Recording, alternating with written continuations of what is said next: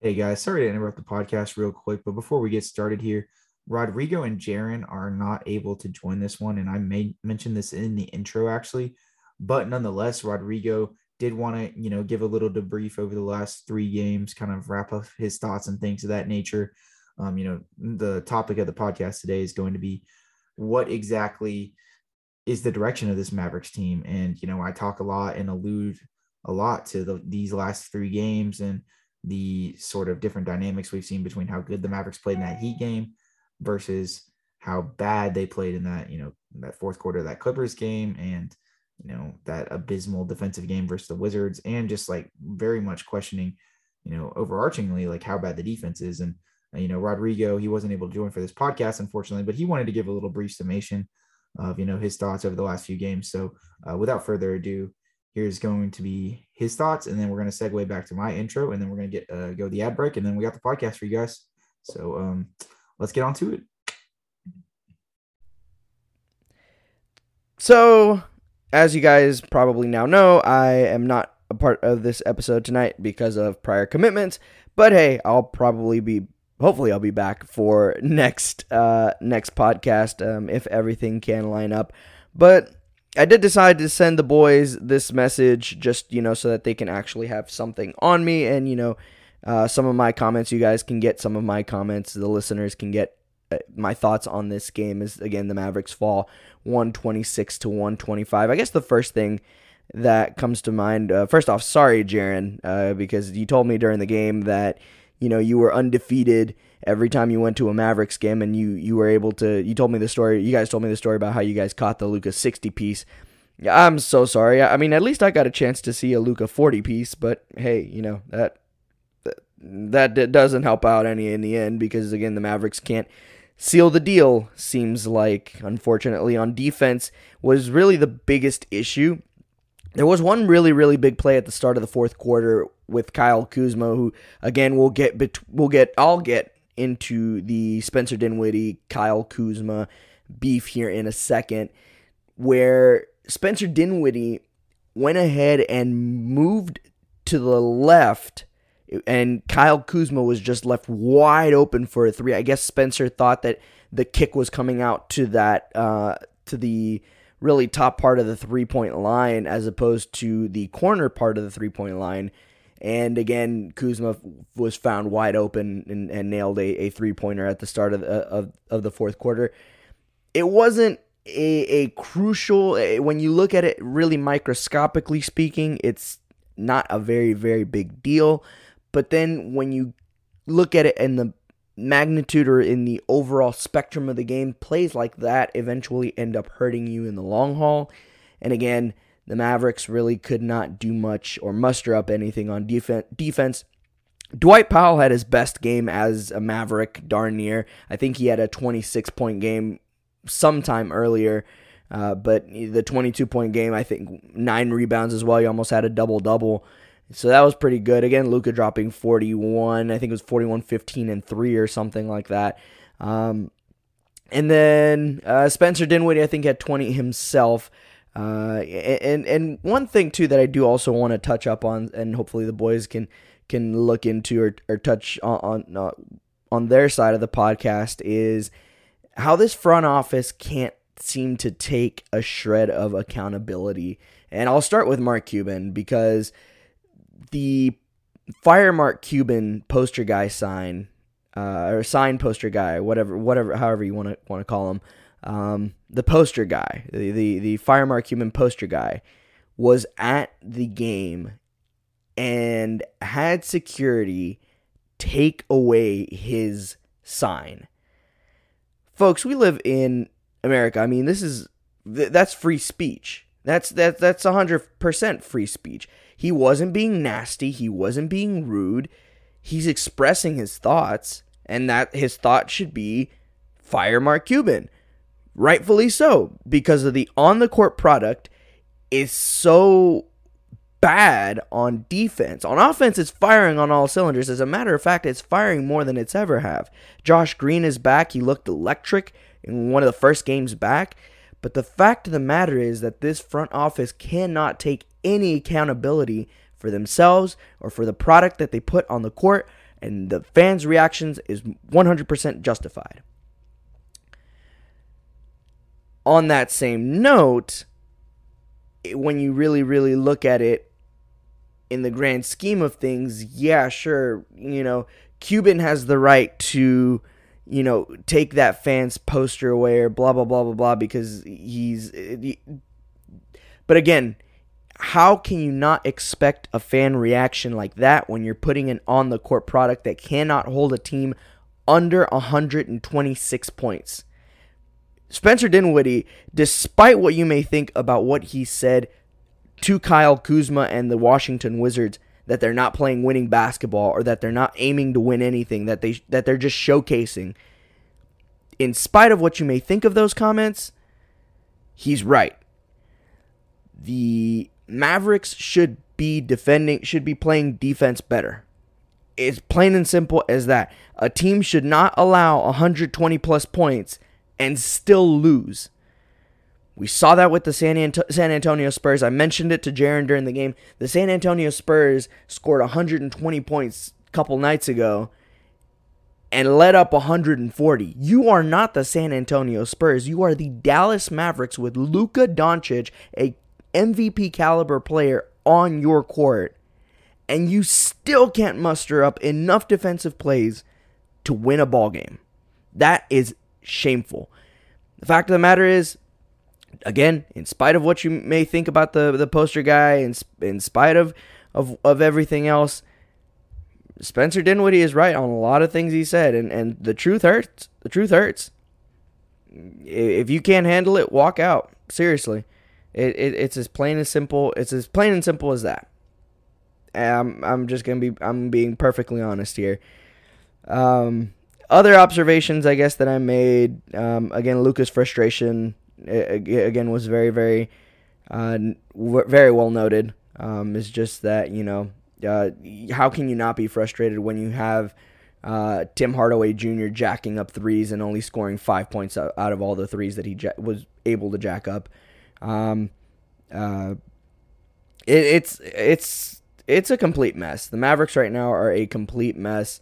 Um, and as far as the trade de- deadline is concerned, your three un- four untouchables, in my eyes, are Spencer Dinwiddie, Christian Wood, Luka Doncic, hundred percent, obviously.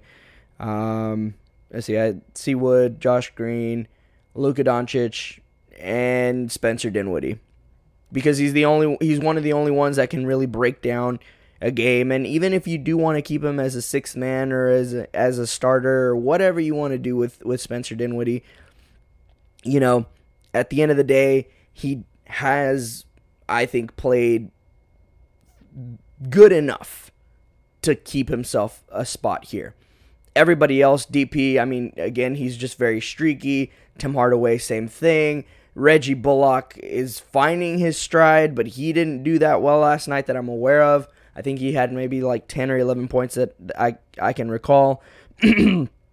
uh, Dorian Finney Smith, I mean, all those guys, for the right price, I'd ship them off to whoever wants them, really. And I, I've seen rumors that it could be OG Anunoby. I've been, you know, wanting OG Anunoby as a Maverick for the longest time. Uh, so uh, again, we'll see as the trade deadline gets closer and closer. We will see what happens with this Dallas Mavericks team. Um, I will hopefully be back. What is it? Friday? Yeah, Friday after the Phoenix Suns to to touch up on that that game, and hopefully we can bounce back because yeah, this team is starting to go into free fall, and they're in seventh place right now in the Western Conference, and I think second or third place in the Southwest Division. So that is definitely not good. But I will see everybody on Friday, hopefully. and yeah, uh, it's Rigo signing out.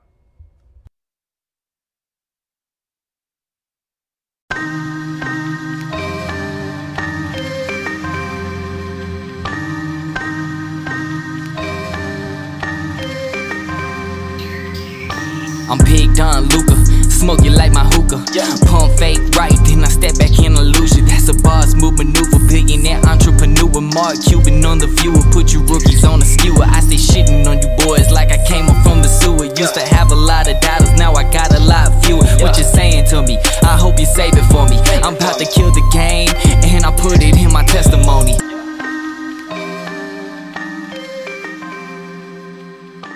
Hi, welcome to the Mainstream Mavs Podcast. This is your host, Will. I'm unfortunately not joined here today by my co host, Rodrigo or Jaron, due to some pre existing circumstances. But nonetheless, we are going to be getting into the Mavericks' last three games.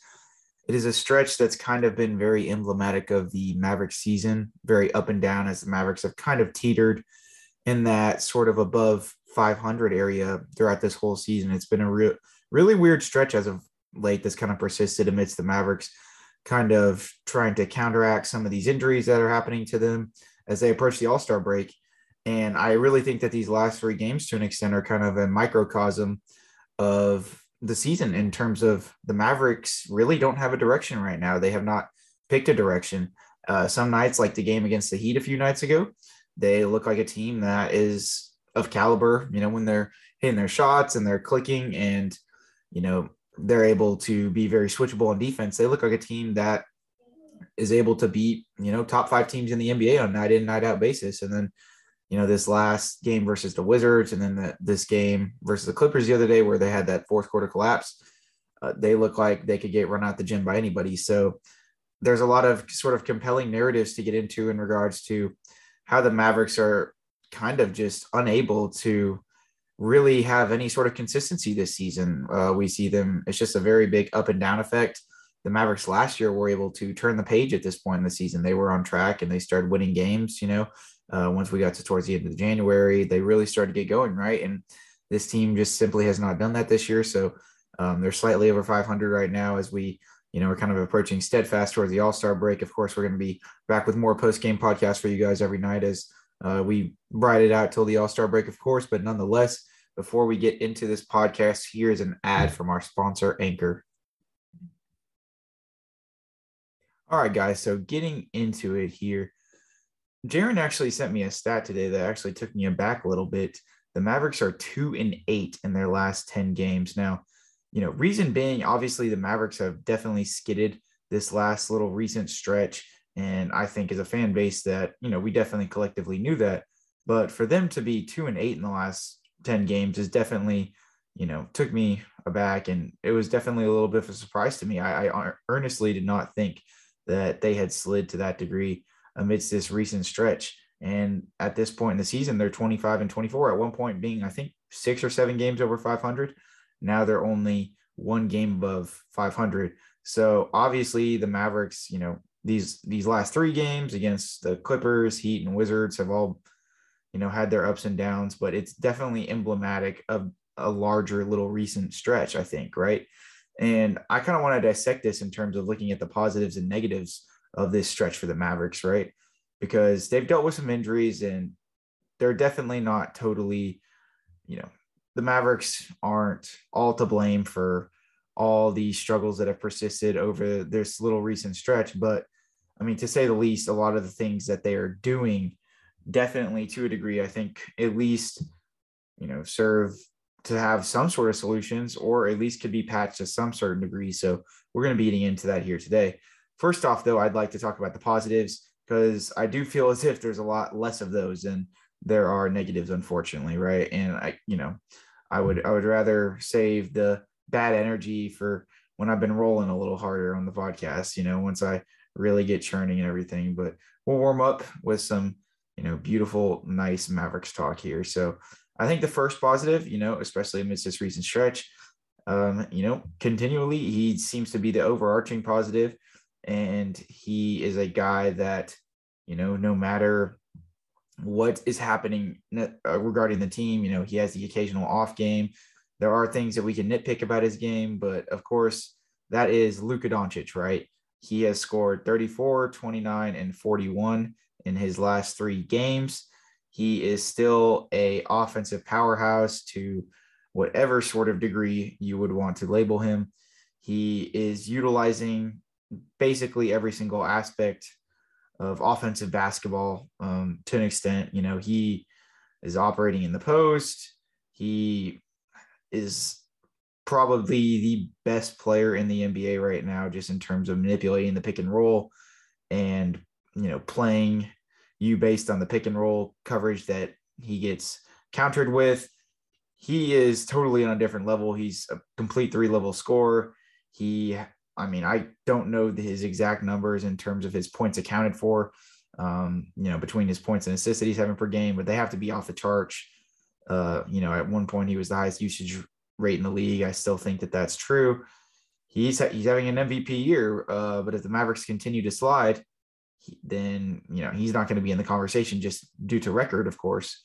But um, I mean, he amidst this recent stretch, nothing has really took a fall off from Luka. He's still him, really, except his defense, which we'll all get into later. I've, his defense has definitely not been on par with what it was earlier in the season, in my opinion that's something that we can definitely microanalyze and nitpick as we, you know, divulge later into the pod. But I do, you know, I've still been wildly impressed with how he's played on offense. As I say, basically every podcast that he doesn't have the occasional clunker off game. You know, everybody's going to have those. It happens. Um, you know, Luka is no exception. But to say the least, he's still been playing very, very well.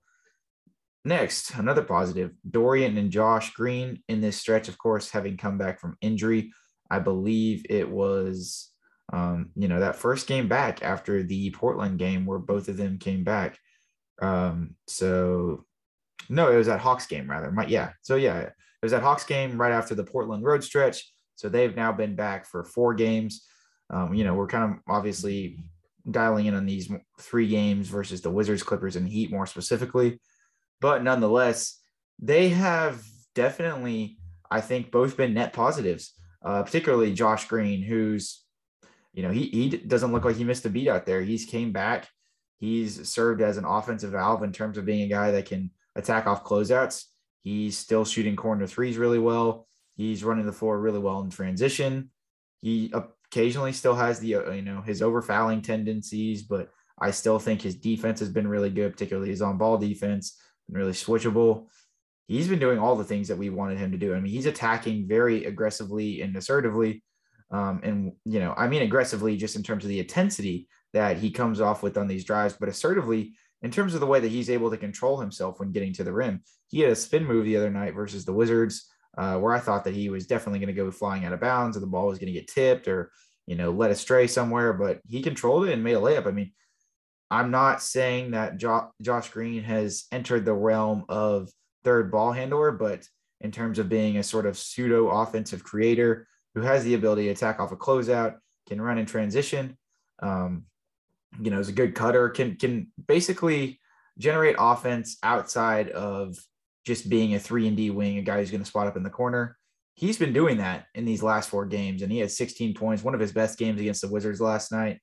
He's been playing great, and I love the way that he's able to push the pace for the Mavericks in transition, the way he's able to defend, and you know anything that we're getting from him in terms of his offensive creation or you know ability to attack off a closeout, things of that nature. That's that's a plus in itself. But he's played great. Dorian, right? He's come back from that injury too, that uh you know that hip abductor strain or whatever it was. He's been doing good as well. Okay, I mean he's obviously there's been a couple games where he has looked like he's definitely still been trying to get into the, the groove of things. You know, particularly that Hawks game comes to mind where he definitely was getting blown by a lot more than I think we're typically used to Dorian getting blown by. But to say the least, he, you know, he's still like shot decent. He hasn't really played off the charts. It's not to like a Josh Green level that I was just alluding to, of course, where Dorian's coming in and just not missing a beat after injury. You can definitely see that there's a little bit of growing pains that Dorian's still kind of missing a step at times. You know, he just looks a little slower out there overall. But I mean, he's been a, doing he's been doing a good job. Um, I think particularly like you know when a defense when the defense misses their rotations. He's been doing a good job attacking off closeouts. Definitely not in the same fashion of Josh Green. You know, he doesn't have that ability to once he attacks a close off and then somebody helps. He doesn't have the ability to dissect that next level of defense and then try to make a move at the rim. You know that Josh Green's been doing. And I mean, something I didn't even allude to with Josh Green was his passing. Uh, that that's been something where you know he hasn't been necessarily that valve in the four on three, when Luka gets doubled, you know, is that guy who's able to facilitate in the short roll that we saw at times before his injury.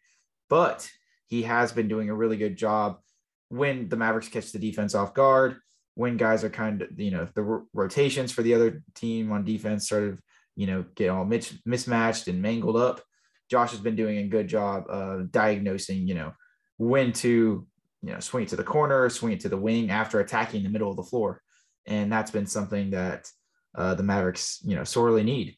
And he's been doing a really good job just as a guy who can, you know, really be another passer outside of Luka, right? You know, Josh may not be the guy who's going to necessarily play make and, you know, get the ball to guys in spots in the pick and roll. But I mean, that doesn't mean that he's not a type of guy that can penetrate and kick or penetrate and catch a defense off guard and hit somebody, you know, coming on a cut. I mean, there's just a lot of different ways that they've been using him. I mean, they used him on a V cut last night. The Mavericks did. Um, and, you know, you know, where Dorian set a screen of him at, at the uh, low block and he was able to get the ball for a layup. I mean, he's just a really fun guy to watch. But nonetheless, back to Dorian, um, you know, he's been shooting decent, right? The defense has been kind of spotty. It's like sometimes it's on, sometimes it's off, but he's just trying to get acclimated when coming back from injury. And I'm not necessarily blaming him for not a slow start, but definitely more kind of a mediocre stretch here for him. I think he's really going to start to uh, catch not I mean not catch fire, but he's going to start get back getting back to his normal self here soon. So I'm not tripping about Dorian, and I, I think that he's definitely at least held his own amidst this little stretch. You know, the defense has been inconsistent, but it hasn't been asinine. It hasn't been something that is completely detrimental to this team.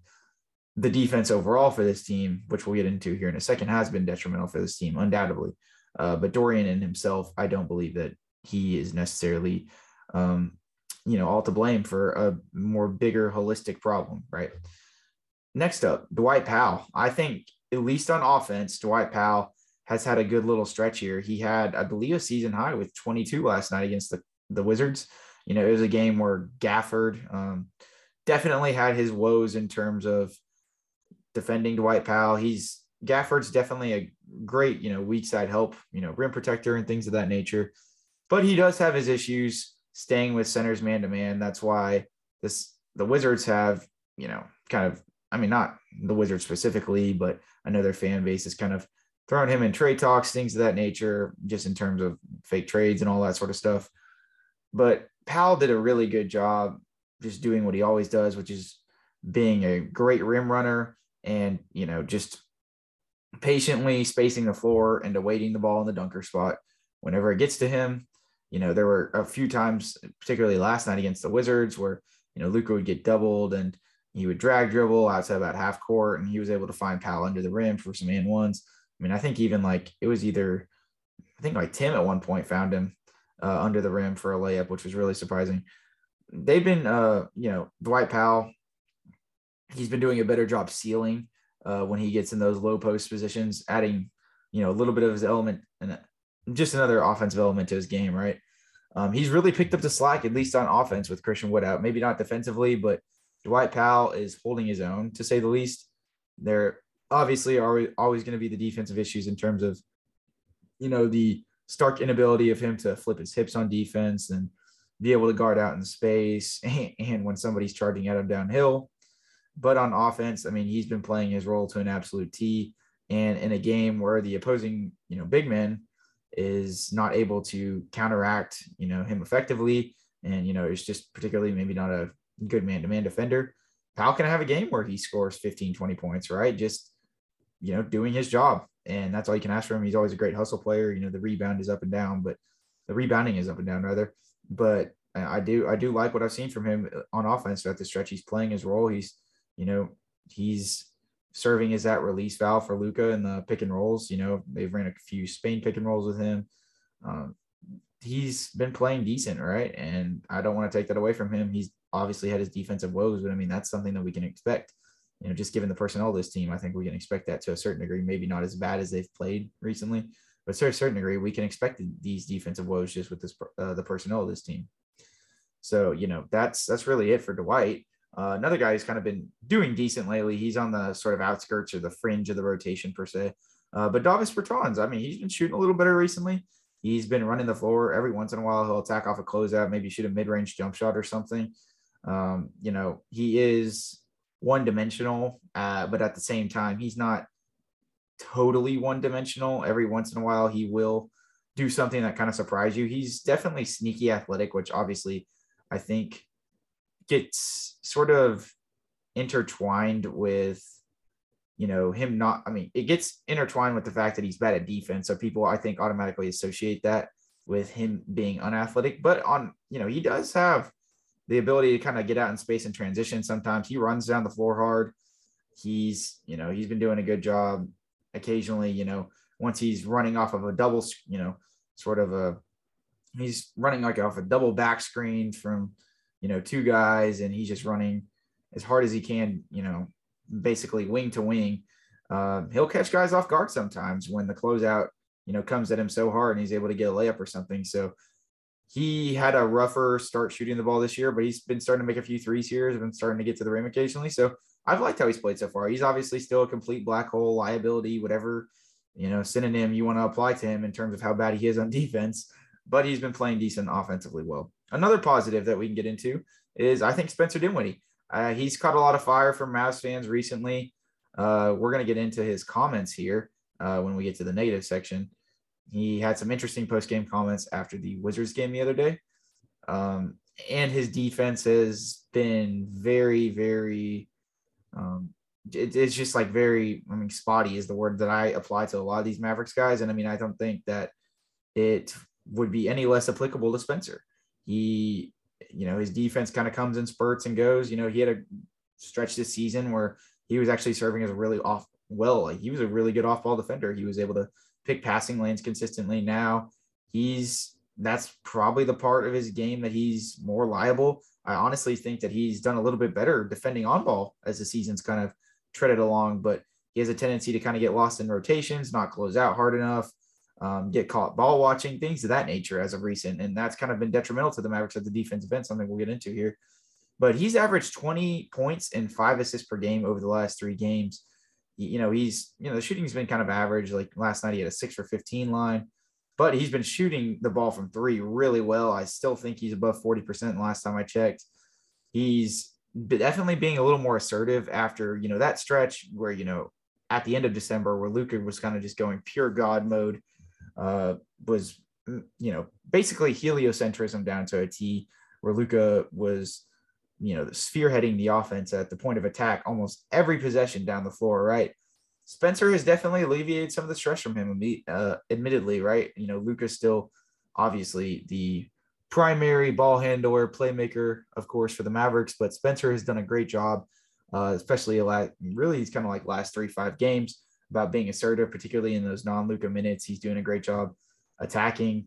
Um, you know, I, I always kind of love his ability to uh, bounce to the side of the uh, the non-screen side. You know, if he if he gets a screen every once in a while, he'll kind of throw the defense a loop and go to the weak side and you know kind of catch him off guard and throw it up. He does some sort of ticky tacky things to get fouls, of course, but I mean, I think he's been doing a better job getting to the rim in those minutes when he's playing with Luka every once in a while he'll bring the ball up or he'll come off a back or a down screen and you know get the ball at the wing and you know shoot a three or you know try to get to the rim in a pick and roll. Like he's been doing some different things right?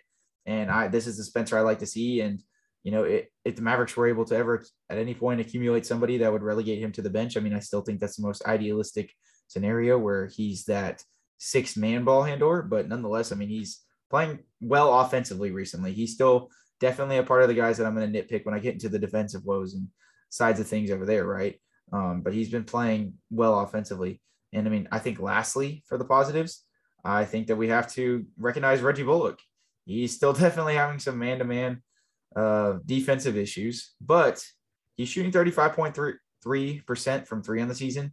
And, you know, at first glance, that may not look too impressive, especially for a guy that's career like 38 to 40% three point shooter. But we do have to consider that he was below 30% for a large stretch of the season at the start. And he's he's got it up. He's he's been shooting really well recently. He's been doing good in his pick and pops with Luka.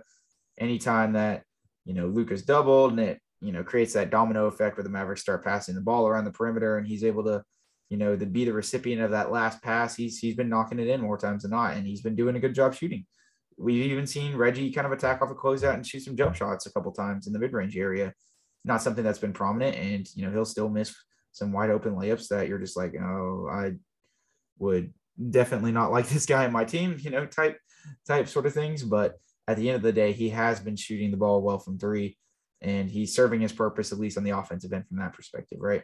So, I mean, cumulatively, I really couldn't come up with more positives than that. I mean, you know, about five positives there, and I was kind of stretching it with those last two with like Davis and Spencer three point shooting. But you know, there ha- we have to analyze this stretch uh, in its entirety. We can't take something, you know, everything away from the Mavericks, but there obviously are more bad things than good that have happened throughout these last few games. There's that's undoubtable. I would definitely say that, right?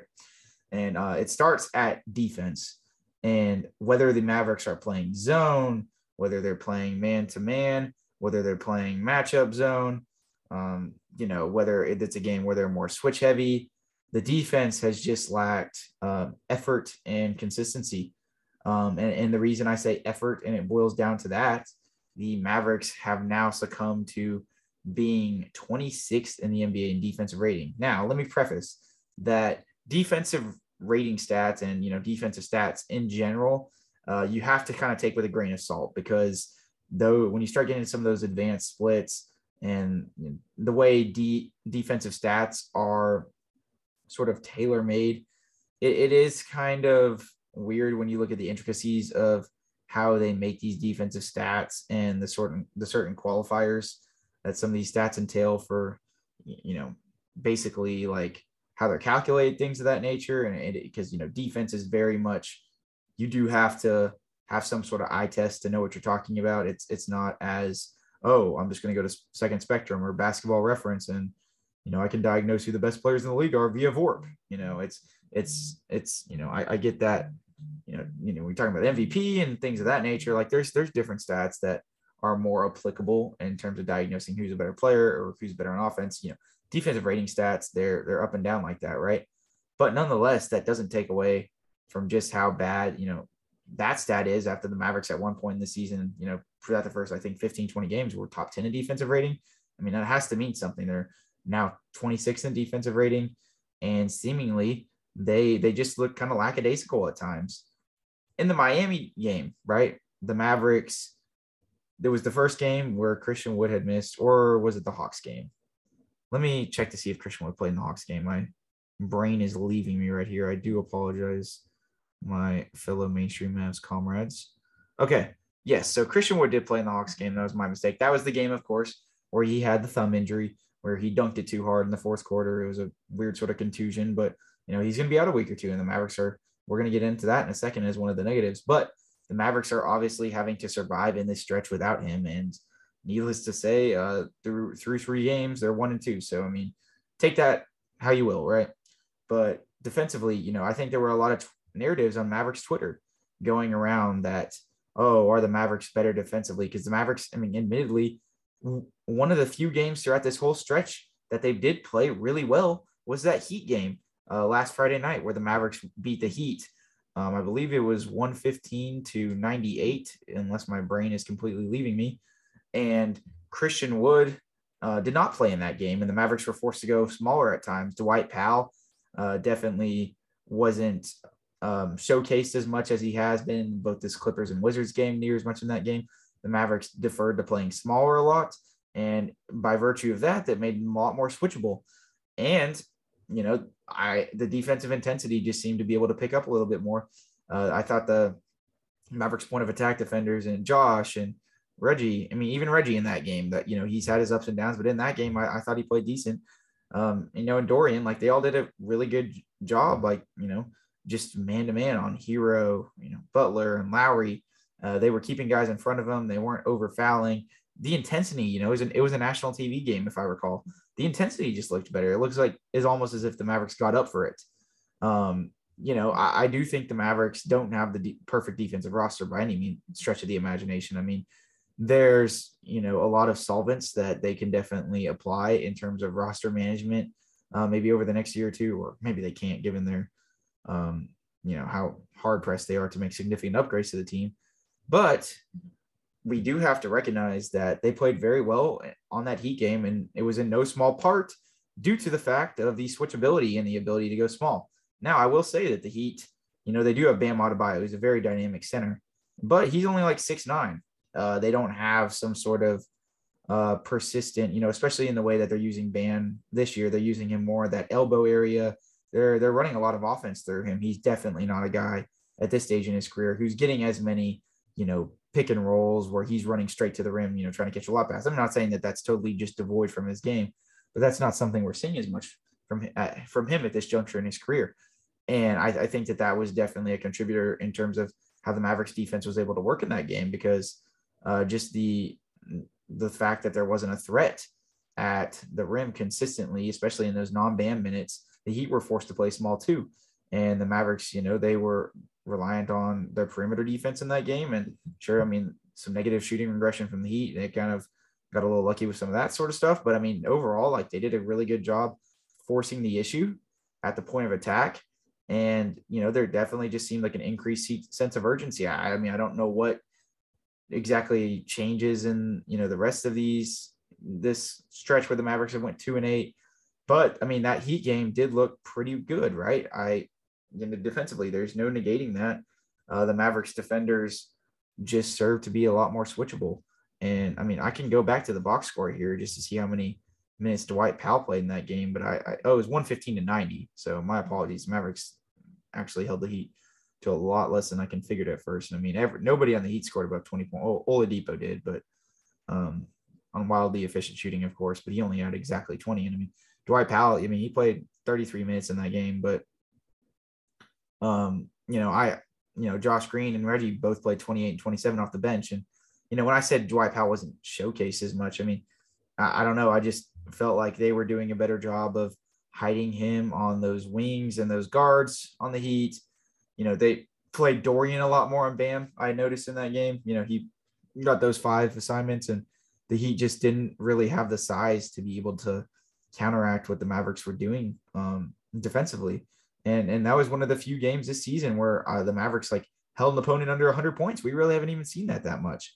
And I mean, it was a, it was impressive from that standpoint. And it was actually like fun to watch. But the the last two games, there's definitely been a stark difference just in terms of the Mavericks of how they've operated defensively, and that's and it's definitely been more you know it's a microcosm and more emblematic of this bigger 10 game stretch where the Mavericks went two two and eight in their last 10, uh, just in terms of how they played defense, right? Because they for what you know the Mavericks do mix in zone, they do you know mix in some matchup zone, and you know some games are more switch heavy than not depending on the opponent, right? Um, you know, all those different elements we saw them incorporate in the Heat game as well. Um, so that that kind of tells me that it's probably not really schematic, right? The Mavericks issues are more so boiling down to personnel and effort, right? I mean, effort is, you know, contingent in some of these games. You know, I think we saw more applied effort in this Heat game, but also it was probably a matchup that boded well for the Mavericks because, uh, or boarded well, boarded or boded. Oh my gosh, my my mistake, guys. Sort of botched there. Um, but I, I, think that that uh, matchup just boded well more so for the Mavericks because the Heat, you know, uh, particularly you know when Bam's out, they're they're playing a lot of like five out and things of that nature. They they have a tendency to go smaller. That that helped the Mavericks in stretches defensively in that game. Uh, but you know when we see the Clippers where they have you know, Zubac playing or the Wizards where, you know, they have the ability to throw Gafford out there, things of that nature. Those guys in themselves are not what's directly impacting the game defensively. But at that point, you know, once you start to involve Dwight Powell in pick and roll scenarios, uh, basically, for lack of a better term, you know, everything goes to uh, shit for the Mavericks. You know, um, at, at that point, we we do see a lot of failed pick and roll coverage from the Mavericks. Dwight Powell trying to play sort of that in between the screen game where he can't decide if he should hedge or if he should play back. And, you know, he, you know, when he does switch on to somebody uh, on those brief occasions in a pick and roll, he gets beat quickly by a guard. Or, you know, if the point of attack defender in front of Dwight gets beat and you're asking Dwight to be your weak, weak side help protector, uh, I mean that that's a task in itself, just basically good luck. So I mean that that the point of attack is essentially where the Mavericks are losing because they're getting beat on the perimeter and then they're heavily heavily reliance on Powell as the only big amidst all these you know amidst Christian Wood and Maxi being injured.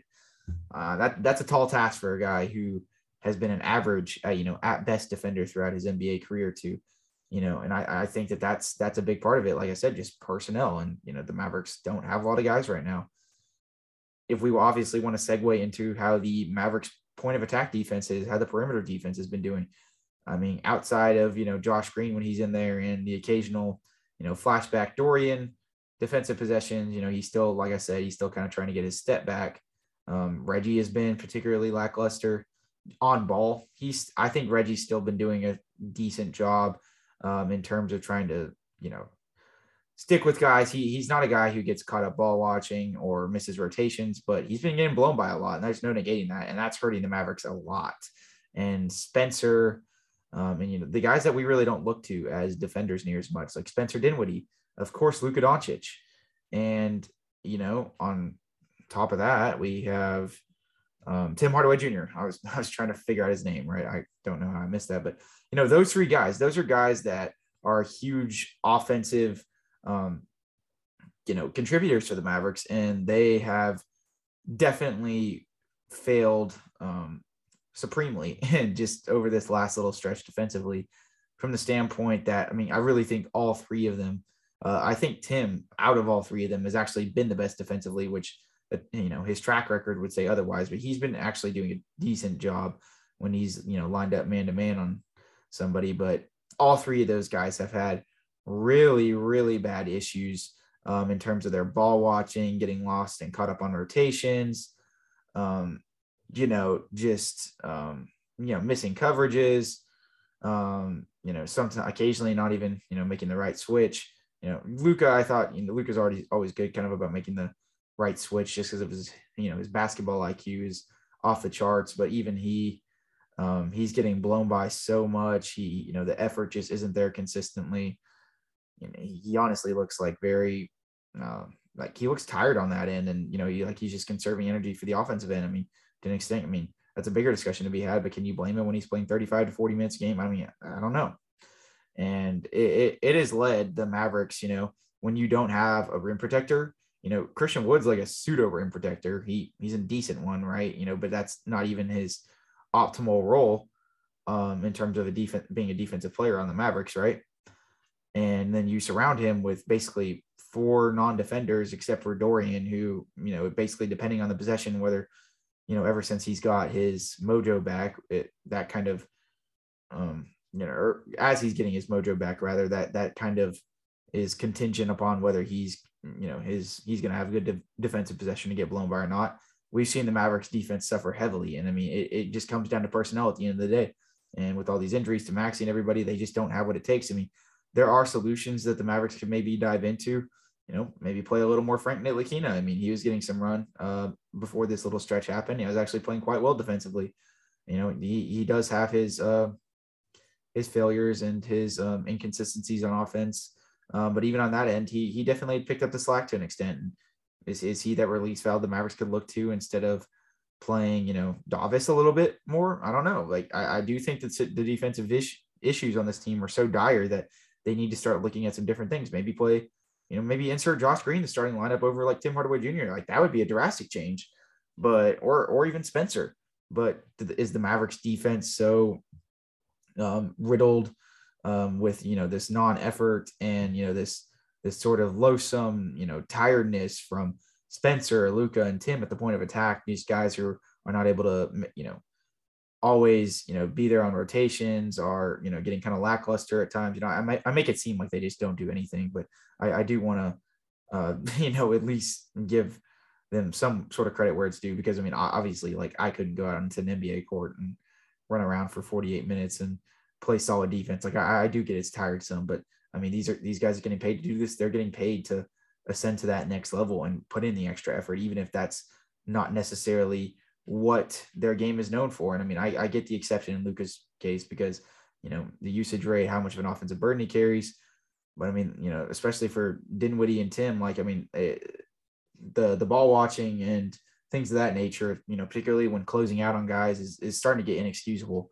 And I mean, the Mavericks are getting beat at the point of attack. And then, um, you know, when Dwight Powell is, when you're basically segueing everybody to Dwight Powell in the paint, I mean, good luck. Like Kyle Kuzma had a play last night where he absorbed like all of Dwight Powell's body contact and like easily finished over him.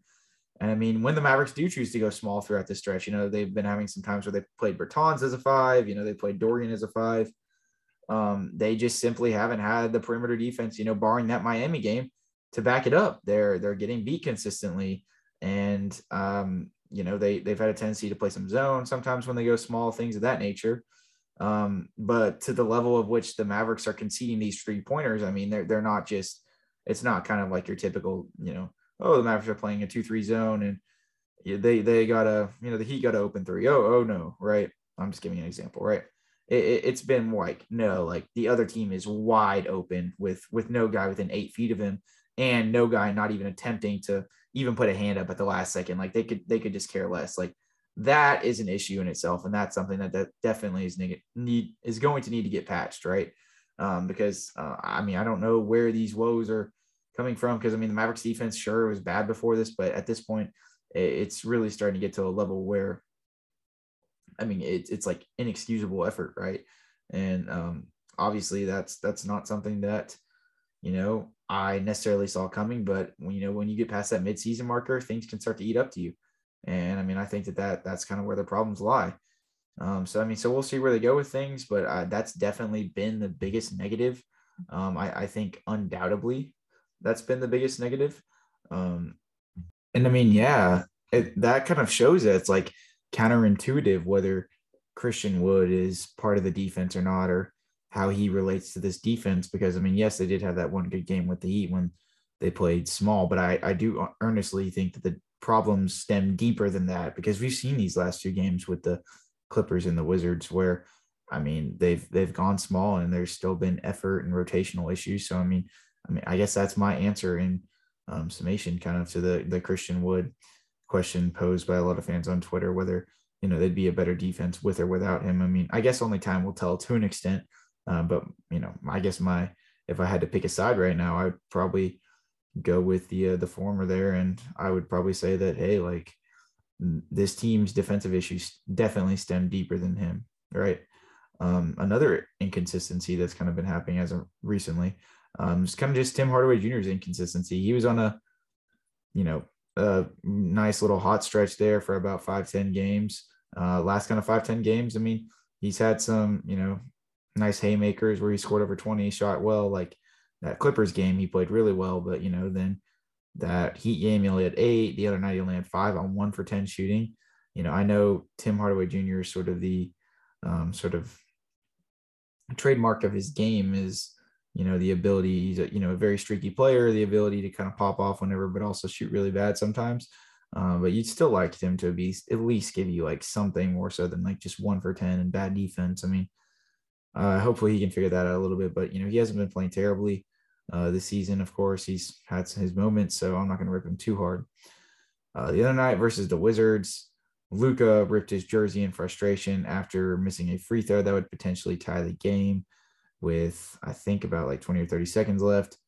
Um, I'm just kind of trying to pick up on trends recently, you know, whether it be on court or kind of more so um, the uh, sort of antics that persist with these guys. Um, day to day as we monitor the team. And I mean, Luka, I mean, I, you know, I, am not going to say that that's like emblematic of Luka, you know, oh, he was just compiling all his frustration from the whole season into one jersey ripping. But I mean, you know, I, I take it with definitely a grain of salt, but I mean, it must, I think it means a little something like, you know, that you have to be pretty frustrated for something like that to happen. Things, uh, not just in that game had to have gone, been going bad, but just overall. But he is a competitor, and you know he we we've seen him do that in the past. It's just been a minute since he's done it, so I did want I did pick up on that and I did want to take note of that, but it, it definitely wasn't something that I'm like putting a lot of stock to or a lot of credence into. Um, something else that I think is an interesting narrative to kind of monitor going forward is uh, Jason Kidd. Um, not you know whether he has job security or not. I mean, we know that the front office is granting him that, but um, I mean, I think that recently he's kind of been a little enigmatic in terms of how he's operated with the rotations. Right? Uh, we haven't seen Hardy play these last two games for whatever reason. He played a little bit in that Heat game, didn't really do the best just in like a few minutes of play and was seemingly pulled right after. You know, I talked a little bit about maybe they should play Frank a little more. Um, is there anything Jason can do, Jason Kidd can do to fix the defense, or is this all on the player? Is this all on the personnel? The guys just not being fired up or energetic enough? I mean, I don't know. Like, uh, could there be some stock into part of it being Jason Kidd? Yeah, I mean, there could be. It could his defense get, be getting figured out because you know his his switches and his zones. You know, this defense that he had worked so good in Milwaukee that one year was like a top 10 defense when he was over there. Then they fell off the next year. Could the same thing be happening in Dallas? Is it partly his fault? I don't know. Uh, I do think that we might have to put a little bit of stock into it though. Um, you know, I would like to see Jaden Hardy play a little more too, as I just alluded to. Like, I don't, I do think the Mavericks had sorely use a little more, you know, pop off the bench. Just, I mean, I mean, Jaden Hardy, even if you know you're not relying on him for that that playmaking aspect of it, I mean, he can provide um, a little bit of defense. I mean, probably better man to man defense than a lot of guys that are uh, starting in, you know, or in those lead roles coming out the bench for the Mavericks. And I mean, it, that's at least what we've seen from him this year. I mean, yes, we had the defensive liability questions coming into him from the draft, right? But I mean, he showed that he, he he's at least capable, right? So I don't know. There's there's credence to the fact that he can play a little more. So I mean, that that definitely comes across as some and some sort of enigmatic decisions from Jason Kidd. You know, obviously there's the typical cliche Jason Kidd should you know be more fired up and you know try to get uh you know be, bring some more passion to the game, stand up for his players more. I mean, to his credit, like he did get a tech last night, so I was gonna make that part of the podcast, but since he got a tech last night, we're gonna cut him some slack. um, you know, otherwise, uh, you know, one, uh, you know, this is just a singular play, and I'm not going to, you know, just you know, empty everything in the tank in terms of how much it actually matters. But uh, the last uh, play versus the Wizards the other night was, uh, I don't know, I, it was it was contingent upon a team that did not have a contingency plan, to, to say the least. Um, you know, there was about uh, five seconds left, and the Mavericks were down one after Kuzma went one for one at the line, and the Mavericks inbounded the ball to Luka after he came off of a down screen. And the whole concept is Wizards, they knew the Wizards were going to double. So they're trying to uh, get Tim Hardaway Jr., the inbounder, the ball off a give and go. But uh, it was just very tightly compact and it didn't even look like a good play that would work at first. Um, you know, it, it would you know, kind of involve a perfect pass. There was no sort of weak side rotation from the Mavericks offensive players to try to get an open. And the the, uh, the play failed the first time and it, it goes off somebody's leg. Um, but then the Mavericks still have 3.8 seconds left to try and do something they run the same play again.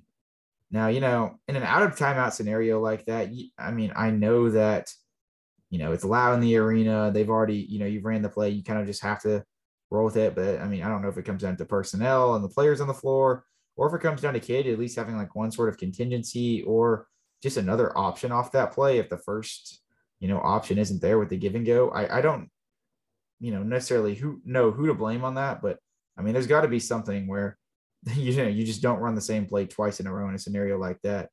Um, I mean, given the fact that you know the Mavericks did not have a timeout, I do give them the benefit of the doubt from that standpoint. They didn't have time to go back to the huddle and draw something up, but I mean that whole like little weird give and go thing that ended up getting picked off by Delon Wright on the second time they ran in a row. Uh, it was just a really weird, bittersweet way to end. You know, definitely a bad game against a Wizards team like that. Um, just in terms of how abysmal the defense was at times, but you know, we also do have to recognize that it was a clutch game and it was one the Mavericks could have finagled and stole, but I don't know. It was, it was definitely a questionable decision to say the least. Um, you know, and, and, obviously I've harped on the defense at nauseum and some of these other, um, you know, sort of negatives that the Mavericks have had over this last little recent stretch. But, you know, one thing that I, I think does kind of sum up how everything's been going recently is Spencer Dinwiddie's recent quotes. Uh, you know, we obviously know Spencer Dinwiddie has some bad blood with the Wizards and what have you. And, you know, he's not the most keen to those guys over there. But some of his recent quotes are, you know, a little bit, I don't know how much stock I put into them in terms of how much they mattered for the Mavericks team, but, you know, it is a little alarming to an extent. You know, I, I think some of it is Wizards bashing and some of it is kind of like, we got to be better, guys. You know, like we, it's an indictment upon the Mavericks to an extent. So I'll go ahead and read them for you guys real quick, right? Uh, Spencer Dinwiddie on the Mavericks lost to the Wizards. This was reported by Callie Caplan. Uh, this is the first quote. There's two quotes I'm going to tell you guys. And the first one, I'm going to quote this word for word. Spencer Dinwiddie said, For them, it's a showcase. They're over there trying to get paid, not trying to play winning basketball.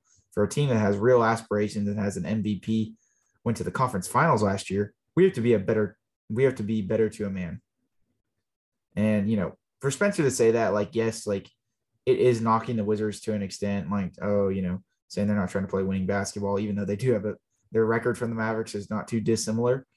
But at the same time, you know, he is throwing shade at his guys. Like we got to step up to the plate. Like we've been playing terrible defense lately. Like, you know, things of that nature. And you know, and anytime anytime quotes like that emanate uh, out of the locker room, it's it's typically not good. You know, like you just that's typically not what you'd rather see. But um, they they do tend to slip through the cracks sometimes when things really start to go bad. I mean, yes, like I guess the Mavericks kind of offsetting things by you know winning a game, and they're not they're not on like a ten game losing streak, but to be two and eight in the last ten games and to you know be down to that six seed and seemingly in that play in territory again, that 500 territory, especially as compact as the West is right now, really just like two three games between like five and thirteen. Like, I mean, Mavericks could be out of the playoff race if they just lose a couple games from here.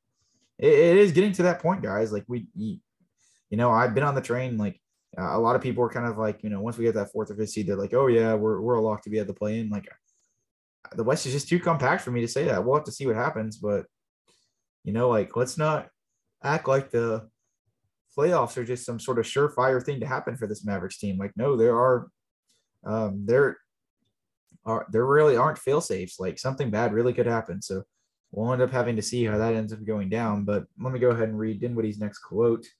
Um, you know, this was reported by Tim McMahon after the loss to the Wizards last night, of course. And uh, I'll quote Dinwiddie word for word once again. He said, You come in here and get in a shootout with the Warriors last year, the Celtics this year, or something like that.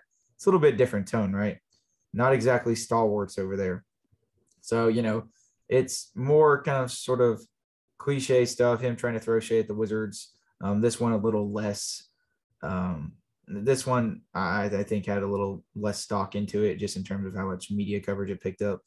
But we we do have to recognize that you know it, it's also not good in terms of the perception league wide when you know you're throwing shade over at those guys and they just beat you you know you, you you know talking trash is typically reserved for the guys that win. And i don't know it's like you know he is indicting the mavericks and you know asking them to step up to the plate but uh i mean i know he came from a weird situation in washington so i'm not going to knock him too much because there was another Mavericks, um, you know, guy saying this, it would be definitely raise some more alarm bells. But you know, you don't, you definitely don't want to, you know, burn bridges and say things like that because Kyle Kuzma quote tweeted uh, the Spencer quote after the game and was like, and you know, you know, we're really not all that. I can't remember exactly what he said. Let me let me pull up the Kuzma tweet because uh, it was um kind of uh sad. Let's see. So yeah, Kyle Kuzma quote tweeted the Callie Caplan tweet and said, "The funny thing is they don't play winning basketball."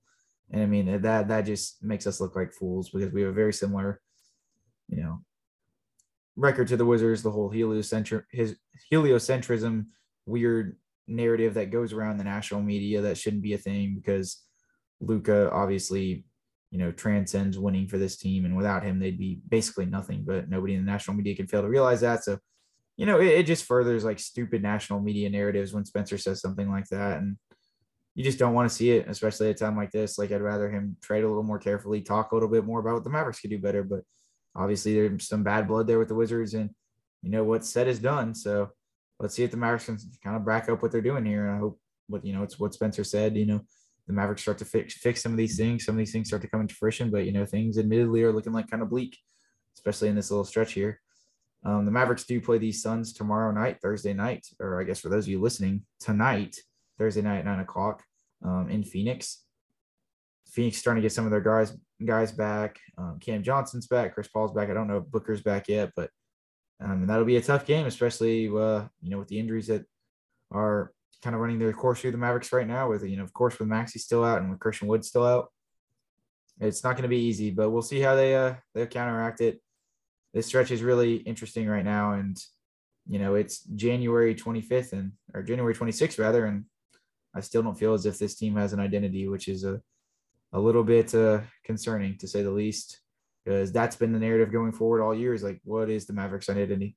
And, you know, that's the topic of this podcast. Like, are, are they winning or are they losing? Like, what, what direction are they picking? You know, are they just going through a rush stretch? You know, I know the league is a game of runs, and that's even more so emblematic to games or you know or stretches of games not just like in one particular game but this is this is a tough stretch right here this is mm, definitely one of the lower points this season being 2 and 8 right now and that around that 500 marker they they're either going to go up or down right here. I mean, this is this is the stretch that's going to make or break the season. That's why I denoted the title of this podcast. The um, you know, what direction is this Mavericks team going to pick? Um, but yeah, to uh, say the least, we'll be back for you guys after the Suns game tomorrow night. Um, you know, it's a it's a real sort of weird situation the Mavericks are in, but hopefully they pull through and they at least pick a direction. That's all I ask. If they can just pick a direction, we had a lot of trade deadline stuff coming up. Who knows if the Mavericks will make a move, but we'll be hopping on the ball. There's been a lot of reports over the last few days that there's an increased sense of urgency for the Mavericks to do something. So really interesting to see how that goes. We're going to have a full trade deadline debrief over the next few days. We're going to be in some nice po- trade deadline podcasts out. So we're really excited for you guys. Um, we are going to have Rodrigo and Jaron back for the next one, or Jaron's going to be back for the next one. Um, and then after that, we should have all three of us back. So uh, we're going to be cranking out that trade deadline podcast here soon. But uh, besides that, we'll catch you guys after tomorrow night's game versus the Suns. Make sure to follow us on Twitter at mainstream underscore Mavs. Make sure to like and subscribe if you're on the YouTube game. Comment, comment down below. How do you think the Mavericks versus Suns game is going to go tonight if you are listening via YouTube? If you guys are listening on Apple Podcasts or Spotify or any other podcast platform out there, make sure to um, subscribe and follow us and give us a five star rating if you so please. If you really enjoy our content, we do appreciate you guys who have listened this far in the podcast. And with that being said, we will catch you in the next one. Peace out.